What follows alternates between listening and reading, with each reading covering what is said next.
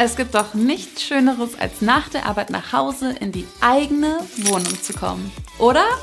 Erstmal auf die Couch stellen, ohne dass deine Eltern oder Geschwister stören? Doch kannst du es dir eigentlich leisten, in der Ausbildung mit deinem Gehalt eine eigene Wohnung zu finanzieren? Da gibt es nämlich ein paar Dinge, auf die du unbedingt achten musst. An sich klingt das Alleinwohnen erstmal total easy, aber eine Wohnung will ja auch finanziert werden. Wie genau du bei der Wohnungssuche vorgehst und was du finanziell beachten musst, findest du, wenn du auf das i klickst.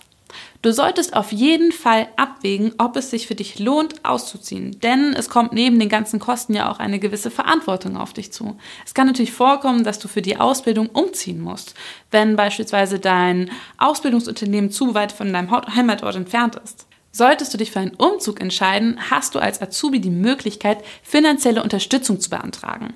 Da gibt es zum Beispiel BAB, BAföG, Wohngeld oder Miethilfe.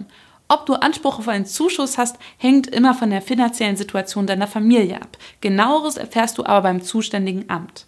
Wichtig ist, dass dir klar ist, wie viel Geld für Miete und Co. zur Verfügung stehen. Zur Kaltmiete kommen nämlich noch Nebenkosten hinzu. Dann spricht man übrigens von der Warmmiete. Alle wichtigen Infos und was zum Beispiel die Vorteile und Nachteile von einem Zimmer in einer WG sind, findest du im Ratgeber auf ausbildung.de.